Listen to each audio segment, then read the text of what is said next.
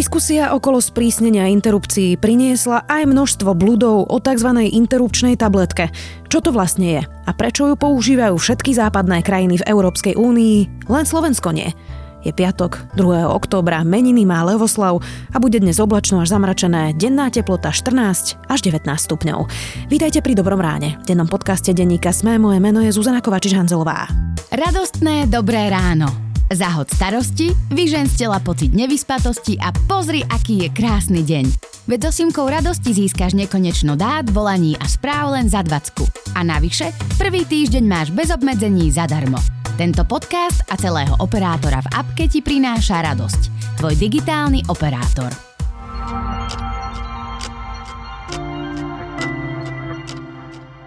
A teraz poďme na krátky prehľad správ. Bratislavská kriminálka zadržala starostu meskej časti Bratislavy Nové mesto Rudolfa Kusého. Má ísť o spáchanie trestného činu proti poriadku vo veciach verejných. Viac informácií polícia zatiaľ nezverejnila. Bývalý poslanec za SNS Anton Hrnko bude radiť predsedovi parlamentu Borisovi Kolárovi za 2000 eur mesačne. Radiť mu má v oblasti histórie a národnej politiky. Ruskí agenti tajnej služby sa minulý rok snažili infiltrovať do slovenskej štátnej správy a do bezpečnostných zložiek. Vyplýva to z výročnej správy SIS. Agenti sa podľa nej snažili dostať aj k ľuďom blízkym ústavným činiteľom. Podpredseda parlamentu Gábor Grendel už nie je stíhaný. Marian Kočner neúspel so svojou sťažnosťou proti zastaveniu trestného stíhania. Ide o 8 rokov starú kauzu údajného vyzradenia bankového tajomstva. Trestné oznámenie podal Kočner ešte v roku 2012. Po tlačovej besede vtedy končiaceho ministra vnútra Daniela Lipšica, ktorý informoval, že Privatbanka vlastnená Pentou dostala pokutu za to, že neohlásila neobvyklé bankové operácie. Alexej Navalný obvinil zo svojej otravy novičokom Vladimíra Putina.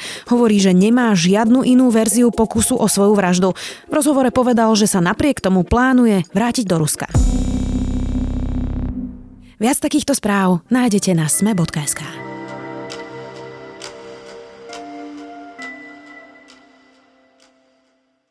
Slovensku už roky chýba posledný krok k bezpečnejšej interrupcii. Takzvaná interrupčná tabletka sa však v posledných dňoch stala predmetom dezinformácií a nepravd počas parlamentnej diskusie o sprísnení interrupcií. Poslanci v pléne hovorili nevedecké mýty, polopravdy a výmysly. Čo to vlastne interrupčná tabletka je a prečo je pre ženy bezpečnejšie ako zákrok v celkovej anestéze? Odpovieme s prednostom ginekologicko-pôrodnickej kliniky v Ružinovskej nemocnici Jozefom Zahumenským. Ja sa nestačím čudovať, čo som posledné dni počula, či už z médií, ale aj teraz pred chvíľočkou z vystúpenia kolegyne pani predsedničky Cigánikovej, Čiže nie tí, ktorí ženu posílali na bezpečný potrat, ale my, ktorí teraz nechceme potratovú tabletku a ktorí sme na všetky tieto nebezpečenstvá ženy počas minimálne 30 rokov aj viac upozorňovali a vysvetľovali im a mnohé vďaka tomu na potrat nešli, sme na vine, že sa toľké roky poškodzovali slovenské ženy. Sme tak zaslepení reprodukčnými právami, že sme zabudli na materské zdravie. Pán Zahumenský, začneme takou úplne jednoduchou otázkou, čo to je tá interrupčná tabletka? Není to jedna tabletka. Ten názov sa spravil, aby to bolo jednoduchšie. Je to kombinácia chemických látok, z ktorých Jedna pôsobí proti progesterónu, čo je normálny ženský hormón, tzv. antiprogesterón je tá látka. A druhá látka je látka, ktorá spôsobuje kontrakcie maternice. Oni tie látky sa dávajú v určitom poradí za sebou a jedna spôsobí odumretie plodu a druhá spôsobí jeho vypudenie von.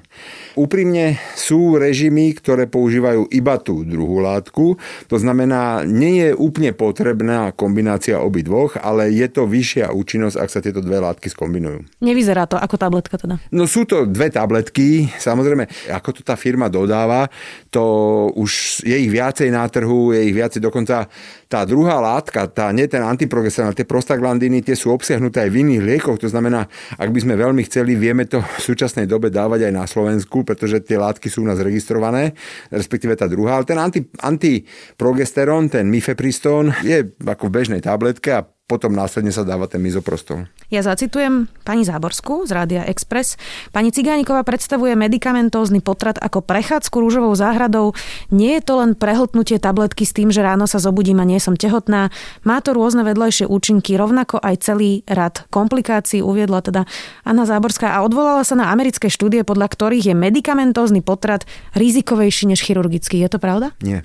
Jednoznačne nie toto je dôvod, prečo som inak prišiel, pretože ja už som z toho nešťastný, že sa občas moje meno spomína s touto témou, lebo táto téma je absolútne vo svojej podstate okrajová, ale je vždy vyťahovaná ako veľmi dobrá politická agitka všade na svete. Akože takto okrem modernej Európy, ktorá to má dávno vyriešené a napriek tomu, že v Nemecku vládnu kresťanskí demokrati, v živote by takúto hlúposť neotvárali. Ale občas tam vidíte, čo sa deje v USA, sú štáty, tie redneck štáty, kde v podstate sa o tomto veľmi radi budú baviť a veľmi radi to budú riešiť, tak sa to rieši samozrejme aj u nás. Ak by sa tomuto venovala naozaj len odborná verejnosť bez predsudkov a ideologických rôznych nápadov k tomu, tak by jednoznačne, ale jednoznačne tá medicamentózna e, metóda na ukončenie gravidity by bola preferovaná tak, ako je všade v podstate na svete. Je to bezpečnejšie ako ten, e, ja to hrozne nemám rada ten názov, ale volá sa to teda výškrab tradične? Áno, je to chirurgický potrat, je to chirurgický potrat takto je to taký zase paradox. Viete, my si musíme povedať, že čo budeme brať ako, ako zlyhanie, respektíve čo budeme brať ako, uh, že tá metóda má nežiadúci účinok keď budeme porovnávať, či chirurgický e, výkon, to znamená ten v úvodzovkách, ako to nazývate výškrab, alebo v podstate my to, odborne sa to nazýva dilatácia, to znamená pomocou kovových nástrojov rozširujeme krčok maternice, lebo aby sme sa dostali dovnútra. A kiretáž pomocou ďalšieho kovového alebo umelohmotného nástroja sa dostaneme do dutiny maternice, kde odsajeme alebo odstránime ten obsah tak keď tento výkon porovnáme s tou tabletkou, tak teraz si dáme, že čo, budem, čo budeme sledovať ako nežiadúci účinok. Budeme sledovať nežiadúci účinok zlyhanie metódy? Ak budeme brať ako zlyhanie metódy pri medikamentóznom, že sa nepodarí vypúdiť ten plod a vyčistiť tú maternicu a budeme musieť urobiť chirurgicky, tak potom áno, tá medikamentózna metóda má väčšie riziko, že budeme musieť po nej ešte urobiť chirurgickú, mm-hmm. ako keď primárne urobíme chirurgickú, to znamená ten výkon, ktorý sme chceli neurobiť. Ktorý je 100%. Áno, ale tam tiež 2% sa musí opakovať, že sa to nepodarí urobiť na prvý Dobre, šup. a keby sme brali do úvahy ale to, ešte... aké je to bezpečné pre tú ženu, áno. tak ktorý z týchto dvoch je bezpečnejší? Jednoznačne medikamentózny. A poviem prečo. Pretože nás nezaujíma, a samozrejme nás zaujímajú tie včasné komplikácie. Tie sú určite sledované. Ale zaujímajú nás závažné komplikácie. Ak my budeme brať e, medikamentózny potrat a jeho zlyhanie bude chirurgický potrat, tak vlastne e, v 5%, 5 až 10% ten medikamentózny zlyha a musí sa urobiť chirurgicky. Ale chirurgicky sa robí v 100% v tej druhej, rozumiete, v tej druhej. A re operácia sa robí, dajme tomu, v 2%. Takže akože ten chirurgický má menej reoperácií ako medikamentózny primárnych operácií. Rozumiete? Áno. Ale my, nás zaujímajú úplne iné parametre. A to je poranenie maternice.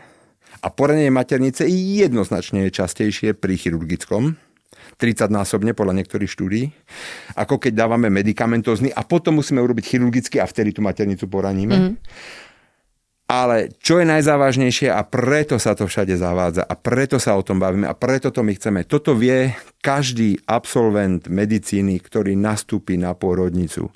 Že ak žena mala v minulosti kiretáž, tak musíme očakávať alebo môžeme očakávať pomerne vysoké riziko problémov v tretej dobe pôrodnej s pôrodom placenty. Čo to znamená? Znamená to, že ak mala tá žena kiretáž a poranila sa jej sliznica maternice, má určité riziko, že placenta nebude jednoducho sa dať odlúčiť, budeme tú ženu musieť uspať a placentu vyberať rukou, čo sa rovná veľká krvná strata, transfúzie, až nedaj Bože závažné operácie s hysterektomiou. Nedávno tiež sme museli použiť veľmi závažnú operáciu Bakryho balón, sa to volá, to je taký špeciálny balón, len preto, že žena mala v minulosti práve výškrab a tým pádom nemohla porodiť placentu. Ale toto vie každý pôrodník a preto odborná spoločnosť by bola veľmi rada, aby tých výškrabov bolo čo najmenej, aby sme mohli, e, to slovo nemám rada, ale aby som to jasne definoval, takže aby kiretaži bolo čo najmenej, aby sme nemuseli v tej tretej dobe pôrodnej rukou vyberať tie placenty a nedaj Bože, toto je samozrejme veľmi zriedkavé, ale to 40 žien ročne na Slovensku, ak tá sliznica je veľmi poranená, a trafí tá placenta presne do toho miesta poranenia, môže vzniknúť až tzv. vrastená akretná placenta, ktorá je hrozí smrťou tej pacientke a musí sa vybrať okamžite maternica. Vy ste mi povedali teraz všetky medicínske vedecké argumenty. Ale ešte nie všetky, ešte jeden chýba. Samotné, toto som hovoril ku kiretáži, ale aj dilatácia krčka, rozširovanie krčka tým kovovým nástrojom je rizikové podľa rôznych štúdií. Jedna hovorí, že až dvojnásobne, iná, to znamená o 100%, iné štúdie hovoria o 50%, o 20%. Je rizikové, že ak tá žena v následujúcej gravidite bude tehotná, tak môže počítať s zvýšeným rizikom, že porodí predčasne. To je to, čo ste hovorili, ale to není kvôli výškrabu, ale to kvôli dilatácii. Že sa mu rozšíri. Že sa rozšíri ten krčok a že sa v podstate poraní tou dilatáciou. No, a teraz sme teda povedali vedecké ano. argumenty, medicínske ano. argumenty, odborné argumenty. Ano. Prečo to ešte nemáme? Uh, lebo, viete, je to jednoduché. To je to isté, ako keď sa bavíte s antivax fanatikom. Proste antivaxer je presvedčený, že tie očkovania a bude hľadať všetko možné od hliníku cez e, ja neviem čo a až po, potom tie všetké hygienické teórie, že vlastne je čisto, preto nemáme obrnu a tak. Takže antivaxera tiež nepresvedčíte. Rovnako ako jeho výstup nepresvedčím, že transfúzia je bezpečná. Proste nepresvedčím. Môžem mu dať milión argumentov, a proste máte skupinu ľudí, ktorí od detstva dostávajú rôzne informácie, takto vychovávaní, tých ľudí proste tiež nemôžete presvedčiť. Takže je to len a len preto. Teraz bola diskusia v parlamente o sprísnení interrupcií, odložilo sa to teda na ďalšiu schôdzu, ale počas nej sa diskutovalo práve aj o tejto medikamentóznej e, interrupcii. A padalo tam množstvo argumentov, že to bude príliš jednoduché pre tie ženy, keď zoberú len tabletku. No, je to tak? No, rozumiete, to je Tomuto práve nerozumiem. Na jednej strane predkladatelia tvrdia, že tým ženám vlastne tá kiretáž je jednoduchšia, lebo nemá to toľko nežadúcich účinkov. A na druhej strane potom je protiargument, že je to príliš jednoduché a je to takto. Ani jedna štúdia nedokázala, že krajinách, kde sa zaviedol medikamentózny potrat, že by e, nastal nárast pod umelých potratov. Inak ja ešte jednu vec chcem povedať, čo musí zaznieť. Tie lieky sa dajú použiť aj na prírodzený potrat. To znamená, ak by sme mali tie lieky a mohli ich bežne používať, tak nebudeme musieť robiť výškrab ani ženám s mŕtvým plodom, čo je strašne dôležité. Lebo aj to je obrovská skupina žien, ktoré majú buď rezidua po potrate, alebo mŕtvý plod v maternici, malej gravidite a tie tiež musia mať dilatáciu kiretáž. To by sa dalo, to bolo úplne, úplne bez etického problému vo svojej podstate. Mm-hmm. Takže ešte raz, tabletková metóda nezvyšuje počet potratov, ale pretože tá celá ceremonia ostane. Ja neviem, niekto si možno predstavuje, že ráno sa žena zobudí, urobí si tehotenský test, zistí, že je tehotná. A dá si tabletku. Dá si tabletku, ide niekam do lekárne, vyzvihne si tabletku. To, to nie. Aj v Čechách, kde sa to zaviedlo, aj všade, ten, tá procedúra funguje tak, ako je daná zákonom. To znamená, musí ísť svojmu ginekologovi, ktorý vystaví e, žiadosť, dajme tomu, bude tam ten odstup 48 až 96 hodín, podľa toho, jak sa príjme zákon bude žena poučená, dajme tomu rôznym spôsobom a potom sa dostaví do nemocnice, kde miesto toho, aby ju uspali, aby jej rozširovali krčok a škriabali sliznicu maternice, jej podajú tabletu a budú ju ďalej sledovať tú ženu. Takže tam sa mení len to, že miesto narkózy a c- výkonu v celkovej anestézii dostane tabletku. A, ale v nemocnici. Ale v nemocnici. Alebo v zariadení, ktoré na to bude, uh, dajme tomu, určené. Čo vás najviac hnevá na tej diskusii práve o sprísnení interrupcií alebo aj o ale, tejto uh, tabletke? Viete, čo je to skôr škoda, lebo ja si myslím, ja som si ten návrh pozeral, niektoré veci ma tam trošku hnevajú, akože si myslím, ale uh, presne, že keby táto, keby títo poslanci chceli naozaj, a ja viem, že naša odborná spoločnosť, pán prezident uh, Redecha, aj pán hlavný odborník, my sme všetci otvorení diskusii. To by bola, proste tak si sadníme, vyložme všetkým takto. Všetkým nám jednoznačne ide o to, aby sa potraty nerobili. To je proste, my to nemáme radi, je to z demografického, ja už som tu, tu aj hovoril, keď sme sa minule stretli, z demografického hľadiska to nie je dobré, z medicínskeho hľadiska to nie je dobré v podstate, ale nedá sa to proste, a to uznali, myslím si, aj predkladatelia, že nedá sa to urobiť, že proste nebudú sa robiť. Pretože tie ženy, a v súčasnosti je to jednoznačné, chodia do zahraničia.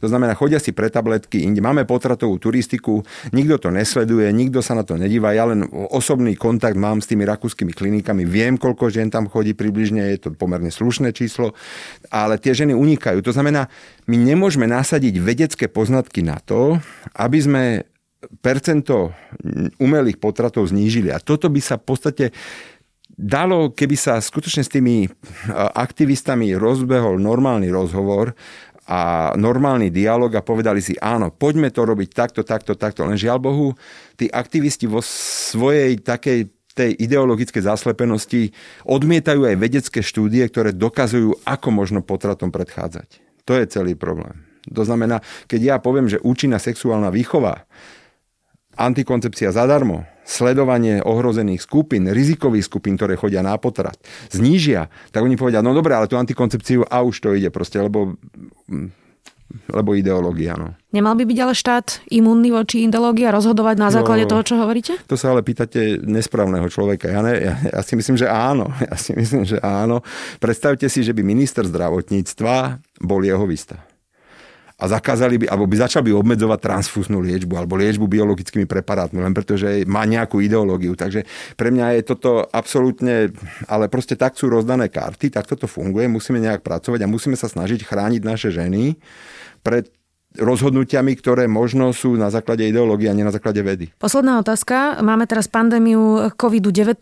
Prvá vlna bola horšia, boli zatvorené nemocnice. Ako veľmi vás ohrozuje napríklad robiť e, interrupciu práve tu v tej celkovej anestéze, že niektorá je pozitívna na COVID-19 versus napríklad tá tableta? Dobre, bavíme sa, zase hovoríme o interrupcii. Viete, naozaj, jak som povedal, dokiaľ sa nezavrú hranice s Rakúskom, v Bratislave tých umelých ukončení tehotnosti je minimum. Všetky idú do Viedne si dať predpísať tabletku. A ako náhle to sprísnime, tak už tam budú chodiť úplne všetci. To znamená, nám nádherne, nádherne klesnú. Ja neviem, či toto je cieľ, toto mi mrzie, či toto náhodou nie je cieľ tých predkladateľov, že vyžeňme ženy von, urobme potrat, tak jak Poliaci, urobme potratovú turistiku alebo uh, internetovú telemedicínu, že si budú ženy stiahovať tabletky z internetu. Tá, tá stránka je všeobecne prístupná, fungujúca a ide to. To znamená, že či toto je cieľ a budú ukazovať, pozrite sa, znižil sa počet, ale to je len počet registrovaných potratov. Na papieri. Na papieri. Tie ženy idú von jednoznačne. Akože. No a teraz je e, otázka tá, že vlastne my keď budeme robiť, my ich robíme minimum, akože tých, tých na našej klinike jeden za mesiac, možno dva za mesiacu. A, Ale lebo, bolo by to bezpečnejšie počas pandémie robiť to? E, ohrozený anesteziolog my z tej našej chirurgickej stránky, my sa viac menej, my sme chránení, tam sa ten vírus nevylučuje. To znamená, je to v záujme kolegov z anesteziológov, aby zbytočných narkóz, ktoré nie sú potrebné, bolo čo najmenej. Preto my sme pri minulej vlne, naša klinika zaviedla medikamentózne ukončenie prirodzených potratov. To znamená od umretých plodov, neúplných potratov. Toto u nás funguje, snažíme sa, lebo máme aj lieky, ktoré sú na Slovensku registrované, ako je napríklad Prostin 15M, ktorý sa dá podávať na takýto potrat medikamentózny, ale nie na ukončenie živej tehotnosti, ale takéto. Toto sa my snažíme zaviesť čo najviac, pretože si myslíme, že ten anesteziolog, máme si ich chrániť, lebo není ich veľa. To znamená, keď ich budeme ohrozovať aj týmito výkonmi, ktoré sú obíditeľné medikamentami, tak prídeme o anesteziologu a do nás bude ventilovať. Tak dúfajme, že sa to nestane. Ďakujem veľmi pekne, že ste si našli čas.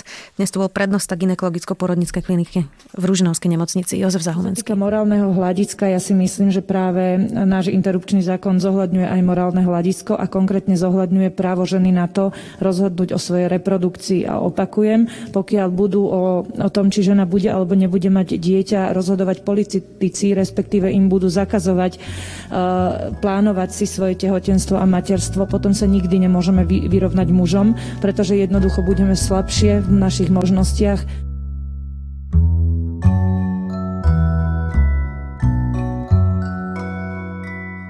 Napísali už aj rozprávku. Na Instagrame krásne mapujú svoj život dvoch otcov s dvoma cerkami.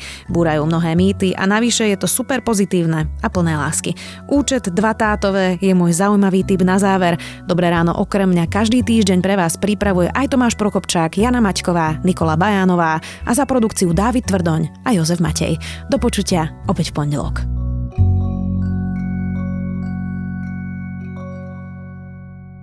Dobré ráno sa skončilo, ale dôvodov na radosť máš stále dosť. Zahod starosti, aktivuj símku radosti a pozri, aký je krásny deň. Nemusíš chodiť na žiadne pobočky, všetko vybavíš v apke a navyše môžeš dátovať, volať aj písať bez obmedzení prvý týždeň zadarmo. Tento podcast ti prináša radosť, tvoj digitálny operátor.